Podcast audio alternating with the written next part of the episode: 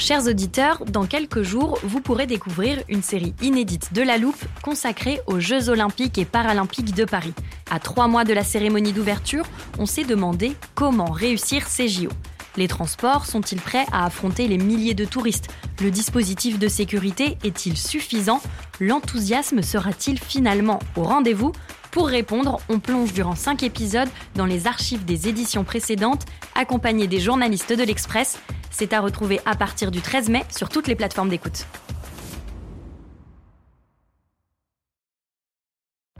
Life is full of what ifs. Some awesome, like what if AI could fold your laundry? And some, well, less awesome, like what if you have unexpected medical costs?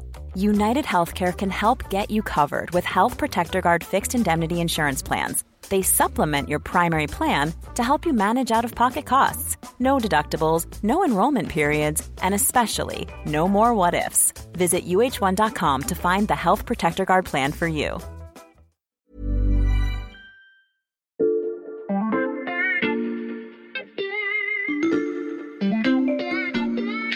Bonjour, c'est Charlotte Baris. Bienvenue dans La Loupe, le podcast quotidien de l'Express. Allez, venez, on va écouter l'info de plus près. S'il y a bien une actualité à côté de laquelle vous n'avez pas pu passer récemment, c'est la visite du roi Charles III en France. Discussion à l'Élysée avec Emmanuel Macron, bain de foule sur l'île de la Cité, promenade dans un vignoble à Bordeaux, découverte du chantier de Notre-Dame de Paris. En trois jours seulement, le programme était très dense et parmi les grands rendez-vous du souverain britannique figurait également un discours au Sénat. Pendant 20 minutes, devant les parlementaires, il a rappelé les liens entre la France et l'Angleterre. À la fin de son discours, députés et sénateurs se sont levés pour l'applaudir pendant plusieurs minutes. Des applaudissements qui nous feraient rêver, Madame la Présidente et moi-même, dans nos hémicycles respectifs. nous ne désespérons pas, Monsieur le Président. Vous venez d'entendre la conclusion de ce discours prononcé par Gérard Larcher. Dans la soirée, le président du Sénat est invité au dîner qui est organisé à Versailles, où il discute avec Mick Jagger et trinque avec Hugh Grant. Et s'il a été convié à un tel événement, c'est parce que son statut dans la vie politique française est majeur. Il est le deuxième personnage le plus important de l'État, c'est-à-dire que s'il devait arriver quelque chose au président de la République, ce serait à Gérard Larcher d'assurer l'intérim. Pourtant, les Français le connaissent peu, alors qu'il débute cette semaine son cinquième mandat, dont quatre consécutifs à la tête de la Chambre haute. Une longévité qu'il doit à une méthode bien rodée, mais que certains pourraient qualifier de désuète.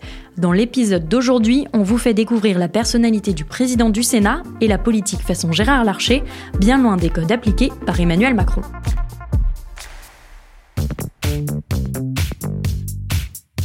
L'enquête autour de Gérard Larcher que vous pouvez lire en longueur sur l'express.fr a été menée par Agnès Laurent, grand reporter. Bonjour Agnès. Bonjour. J'aimerais commencer ce récit par une anecdote qui raconte bien qui est le président du Sénat, une anecdote récente puisqu'elle date du début de l'été. Oui, en effet, on est euh, sur la dernière séance euh, publique avant les élections sénatoriales et donc il y a une présidente du groupe communiste qui s'appelle Eliane Assassi, que les gens ne connaissent pas mais qui est très importante au Sénat parce qu'elle préside donc ce groupe communiste, qui a annoncé qu'elle se représenterait pas et donc euh, c'est sa dernière séance. Mhm. Et ses amis, ses collègues sénateurs la poussent à poser une question au gouvernement pour faire un peu ses adieux. Elle, elle veut pas parce qu'on sort du conflit des retraites, elle veut pas parce que c'est Elisabeth Borne qui va lui répondre, Mhm. elle refuse de lui faire ce plaisir. Et au cours du déjeuner, le bouche à oreille euh, commence à se mettre en action et Gérard Larcher apprend cette histoire et donc il décide de prendre la parole. Il fait une allocution très émouvante euh, l'après-midi même et euh, Eliane Assasi euh, écrase une petite larme tellement elle est émue euh, à la tribune. Je ne vais pas lever la séance sans rendre hommage à une présidente de groupe qui a beaucoup apporté au Sénat. Je veux rendre hommage à la présidente Eliane Assassi. Elle a été la sénatrice de l'année 2022 avec euh, ses convictions, avec son engagement et cette forme d'attention aux autres, aux plus modestes et aux plus pauvres. Elle incarne vraiment une richesse pour notre Sénat et pour notre République. Je voulais la remercier personnellement. Agnès, ce goût de la petite attention, c'est très représentatif du style Gérard Larcher. Oui, alors c'est impressionnant. Alors euh, il se raconte qu'à ses débuts, il avait un petit carnet dans lequel il notait tous les détails des Mhm. interlocuteurs euh, qu'il avait, c'est-à-dire euh, qui a combien d'enfants, euh, qui était sa femme, ce que faisait sa femme, combien de fois il avait été élu, etc. Et aujourd'hui, il continue. Alors il a plus le petit carnet, paraît-il, mais euh, il se souvient quand même euh, des détails. Il est capable de demander l'opération du petit dernier, enfin des choses très précises. Et puis il est très disponible. Donc en fait on lui demande un rendez-vous, il le donne. Il y a des remises de Légion d'honneur, il est toujours partant pour les remettre. il ouvre les beaux salons du Sénat, il prend son temps. Et d'ailleurs, il prend tellement son temps que en février dernier, il remet une Légion d'honneur à une présidente d'une association de, prévention du suicide chez les adolescents. Il lui a promis, donc il passe deux heures, il voit sa famille, il leur parle, etc. Et au moment de partir, il lui dit bon, faut que je file parce qu'en fait, faut que j'aille euh, en Normandie parce que mon père vient de décéder. Et la dame, on a été très marquée parce qu'elle dit c'est il a il a rien laissé voir en fait. On comprend donc bien quelle est la méthode Gérard Larcher et on peut dire qu'elle a fait ses preuves puisque le président du Sénat est entré en politique alors qu'il n'était que lycéen. Oui, alors il a commencé chez les jeunes gaullistes et en mhm. fait, il a jamais quitté euh, cette famille politique. Alors la famille politique a changé de nom 50 fois, il y a eu le RPR, l'UMP, euh, maintenant les Républicains, mais lui, il a toujours fait partie de de ça. Il a été un temps proche de Charles Pasqua, puis après il est rentré au comité politique. Enfin voilà, il a fait toute sa carrière dans ce parti. Les 32 heures sont devenues l'objet d'un débat, mais façon Sénat. Un amendement déposé par le RPR Gérard Larcher. Il faut rendre les entreprises plus compétitives, mais les entreprises, demain, elles produiront deux fois plus, avec deux fois moins d'hommes. Nous essayons de trouver, dans cette nécessaire compétitivité, la place des hommes. Et pourtant, il se destinait plutôt au métier de vétérinaire au départ, en travaillant notamment pour l'équipe de France d'équitation. Mais c'est à Rambouillet, dans les Yvelines, qu'il débute sa véritable carrière, celle d'un politique. Agnès, quel poste il occupe? Alors, il commence très modestement comme conseiller municipal euh, de cette ville, euh, qui est une ville moyenne avec 25 000 habitants. Mhm. Mais surtout, il a été élu maire en 1983 et il va rester maire jusqu'en 2014. Ce qui est quand même un truc très très long. Euh, et il applique la même recette, c'est-à-dire très local, très attentionné vis-à-vis de ses administrés. Donc, quand il y a des nouveaux habitants qui arrivent à Rambouillet, il leur fait faire une fois par an le tour de la ville en bus. Mhm. Euh, il y a une fête euh, très spécifique à Rambouillet qui s'appelle la Saint-Lubin, qui a une sorte de comice agricole en costume euh, d'époque, etc. Donc, lui, il fait le battleur sur le perron de la mairie. Quand il y a le défilé des animaux, il est capable de parler vache, cochon, puisqu'il est quand même vétérinaire à la base. Voilà. Plus récemment, il a fait la rentrée scolaire. Alors, il était en campagne sénatoriale, mais cette année, il était dans une école mhm. en train de faire la rentrée scolaire. Conseiller municipal, maire, sénateur, Gérard Larcher gravit peu à peu les échelons jusqu'à devenir ministre, plus précisément ministre du Travail.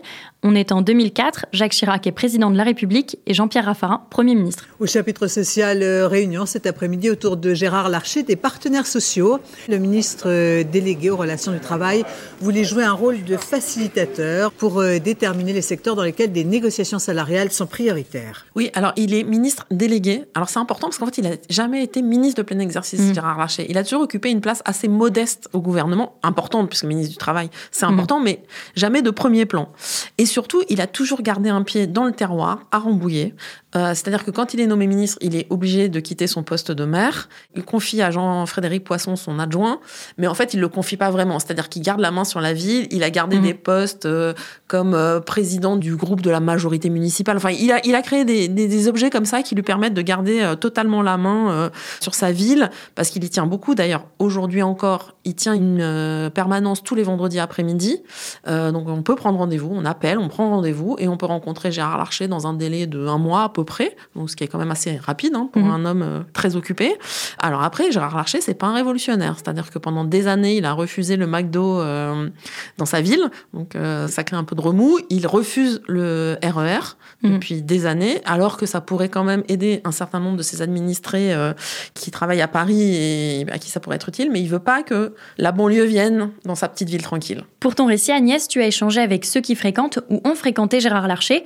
Qu'est-ce qu'on dit de lui? Bah, En fait, les gens sont d'abord sont assez louangeurs euh, et ils parlent de lui comme un des derniers monstres politiques encore en activité. C'est-à-dire mhm. c'est de la politique un peu à l'ancienne, au bon sens du terme, c'est-à-dire avec un grand P, donc euh, très ancré dans le local, euh, très attentionné, amour du temps long. Il n'est pas dans la petite phrase, il tweet très peu, il fait très peu de matinales en réaction à des événements. Enfin voilà, c'est sa manière de faire de la politique à l'ancienne. Un long parcours politique dans une petite ville sans McDonald's. Est-ce qu'on peut dire que c'est une personnalité politique à l'opposé d'Emmanuel Macron? Oui, alors c'est sûr qu'on n'est pas du tout dans la startup nation euh, mhm. quand on voit Gérard Larcher. Hein. Mais euh, c'est son truc. Et puis, euh, il s'oppose un peu aux macroniens qui, eux, sont dans le temps rapide, mhm. qui veulent faire bouger les choses et qui regardent ces sénateurs un peu avec dédain. Au départ, il les trouvait même un peu inutiles. Ils ont été tentés de réduire le nombre de sénateurs, voire de supprimer le Sénat. Mhm. Bon, ils en sont un peu revenus parce que Gérard Larcher, il a, il a incarné la résistance, il a voulu montrer la ruralité. Il joue vraiment beaucoup cette carte-là, Mhm. c'est-à-dire la carte du territoire. Il a des petites phrases comme euh, on ne dit jamais oui par discipline ou non par dogmatisme. Il le répète tout le temps. euh, voilà, c'est son truc. Euh, il raconte qu'il a été élu bébé Blédine quand il était petit, donc on a l'image de quelqu'un de rond, jovial. Mhm. Voilà, il entretient vraiment ça. Et alors son grand mantra, ce sont les territoires. Il parle tout le temps des territoires, des territoires, des territoires. Le deuxième homme de l'État français est un monstre politique, fervent défenseur des territoires et très loin de la Startup Nation, mais vous allez l'entendre, certains préfèrent le classer dans la catégorie des dinosaures.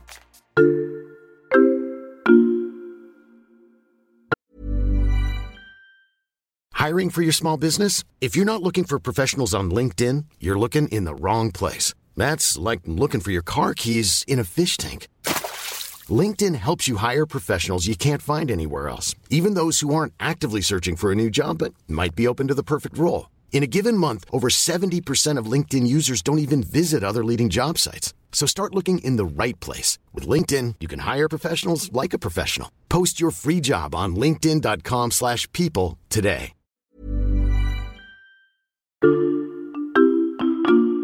L'a vu, il y a donc des anecdotes qui soulignent la camaraderie et l'attention dont peut faire preuve Gérard Larcher. Et puis, il y a celles qui le montrent moins sympathique. C'est le cas de cette scène qui date du mois de juin. Jean-François Carinco, alors ministre délégué chargé des Outre-mer, prend la parole au Sénat lors d'une séance de questions au gouvernement. À la fin de cette intervention, le président de la Chambre conclut, puis se tourne vers un fonctionnaire et ajoute, croyant le micro éteint, il est vraiment très nul. Agnès, c'est aussi ça, Gérard Larcher. Oui, parce que tout le monde pense que c'est un type sympa avec son air bonhomme. En fait, euh, il peut avoir ses coups de griffe, alors, Mhm. notamment à l'égard des membres du gouvernement. C'est-à-dire qu'il déteste quand les gens euh, ne respectent pas le Sénat. Donc, euh, et Jean-François Carinco en a été un peu victime. Mhm. Mais il n'est pas le seul. hein. Il y en a eu d'autres. Il y a eu Benjamin Griveaux notamment qui a eu droit à une petite sortie. Voilà. Il faut pas sous-estimer Gérard Larcher. C'est un vrai homme politique qui a ses intérêts. Jean-Pierre Raffarin s'en souvient. Il l'a battu deux fois à la présidence du Sénat. Mhm. Jean-Pierre Raffarin était soutenu par Nicolas Sarkozy, persuadé de, de gagner. Et en fait, deux fois en 2008 et en 2014, Gérard Larcher met le bas, mais à, à plat de couture. En jouant la carte du Sénat, des sénateurs, vous allez voir comme je vais bien m'occuper de vous, etc., etc. Retour en France avec une élection sans surprise, celle de Gérard Larcher à la tête du Sénat. Pour moi, c'est une formidable chance de pouvoir conduire cette action de renouveau avec tous mes collègues. Cette maison fonctionnera euh, d'une manière que nous déciderons ensemble avec l'ensemble de ceux qui auront des responsabilités. Et je me suis engagé à ce que tout soit parfaitement connu de nos concitoyens. Si on continue la comparaison, on sait qu'Emmanuel Macron a plutôt pour habitude de malmener son entourage et ceux avec qui il négocie.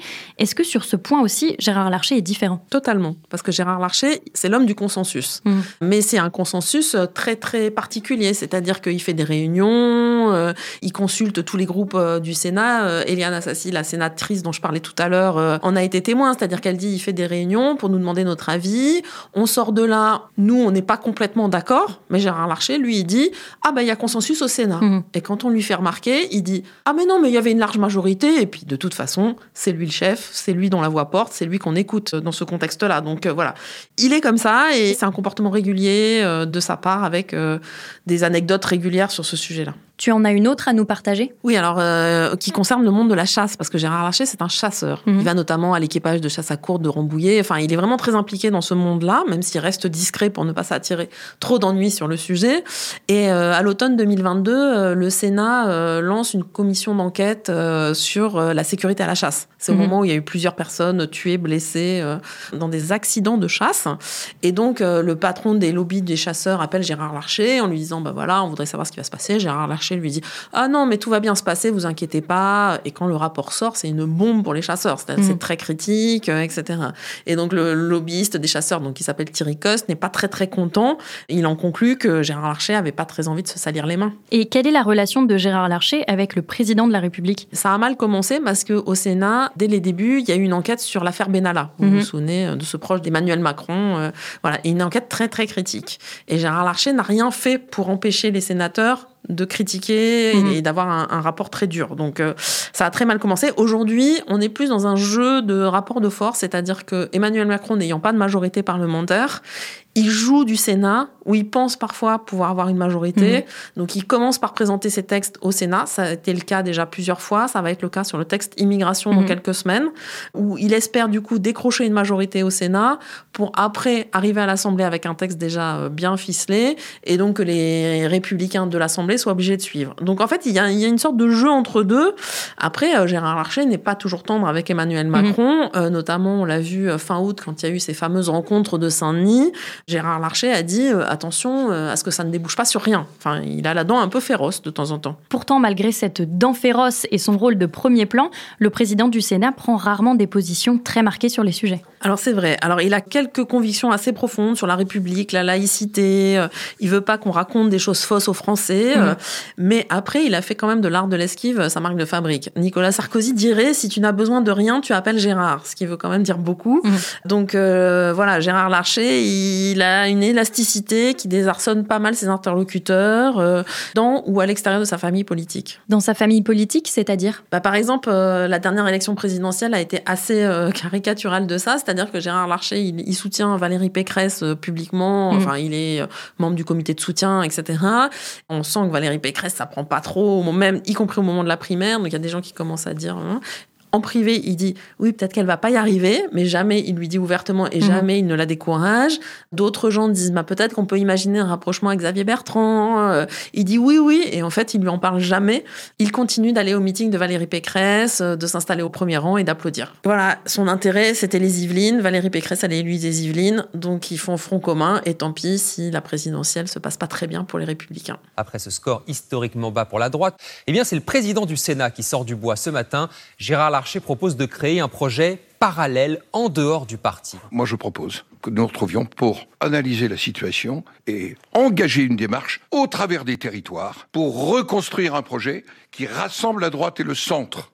Je ne peux pas me résoudre à ce que les républicains n'incarnent qu'un segment qui aujourd'hui pèse 8%. Agnès, après cinq mandats au poste de président du Sénat, quelle peut être la suite pour Gérard Larcher? Alors c'est toute la question. Bon, pour l'instant, il a été élu euh, là, donc il va, il va continuer trois ans. Mais certains commencent à dire Matignon, ça pourrait être une option pour Emmanuel Macron euh, dans les prochains mois, Mhm. etc. Alors lui, jusqu'à maintenant, il avait dit euh, les conditions politiques ne sont pas aujourd'hui euh, remplies, donc en semblant dire euh, non merci quoi. Ce week-end, il a un peu infléchi son propos euh, dans le Parisien. Il a dit euh, il ne faut pas insulter l'avenir, ce qui laisse quand même Mhm. quelques portes ouvertes pour l'avenir. Et est-ce qu'il pourrait à nouveau dans trois ans se présenter à la présidence du Sénat? Alors il pourrait, hein, rien ne l'empêche. Après, on commence à parler un peu retraite pour Mhm. Gérard Larcher. Euh, certains racontent qu'il pourrait se retirer au Pays Basque. Alors lui, il dit non, non, pas du tout. Moi, si je me retire, c'est dans ma forêt de Rambouillet, donc euh, voilà. Mais quand même, il sent qu'il n'est pas tout jeune Mhm. euh, et que ça pousse un peu derrière. Il y a des sénateurs euh, un peu plus jeunes comme euh, Bruno Retailleau, euh, Philippe Bas qui avait mené l'en- l'enquête sur Benalla, euh, qui commencent à se dire euh, peut-être que on pourrait prendre la place. euh, voilà. Donc euh, cette élection euh, est un peu charnière pour Gérard Larcher, c'est un peu la dernière probablement. Elle passionne pas forcément les Français, mais peut-être que les Français ont tort parce que c'est vraiment intéressant ce qui se passe au Sénat. C'est aussi une manière de faire de la politique très différente de ce qui se passe à l'Assemblée où les Macroniens, LFI et le Rassemblement national euh, montent très vite et on- finalement c'est un peu de la politique qui qui plaît pas forcément aux Français parce que c'est de la politique de la petite phrase, de l'engueulade. euh, Donc au Sénat, on est beaucoup plus posé. La méthode Gérard Larcher qui nous raconte la politique d'hier et d'aujourd'hui. Merci beaucoup Agnès pour ce récit. À bientôt. Agnès Laurent, grand reporter à l'Express. Chers auditeurs, si vous voulez vous plonger dans la lecture des enquêtes de la cellule récit du journal, ça se passe sur l'express.fr. Sur notre site, dans l'onglet 70 ans, vous pouvez également vous inscrire au grand colloque organisé pour l'anniversaire du magazine. C'est le 18 octobre à la Maison de la Radio. Vous pourrez y écouter des invités prestigieux comme Francis Fukuyama et Bill Gates autour d'un thème, le monde de demain. Alors n'hésitez pas à réserver vos places. Et pour ne rater aucun épisode de La Loupe, pensez à nous suivre sur votre application de podcast, par exemple Spotify, Apple Podcast ou Castbox. C'est là que vous pouvez nous laisser des étoiles et des commentaires. Cet épisode a été monté par Théo et réalisé par Jules Cro. Retrouvez-nous demain pour passer un nouveau sujet à La Loupe.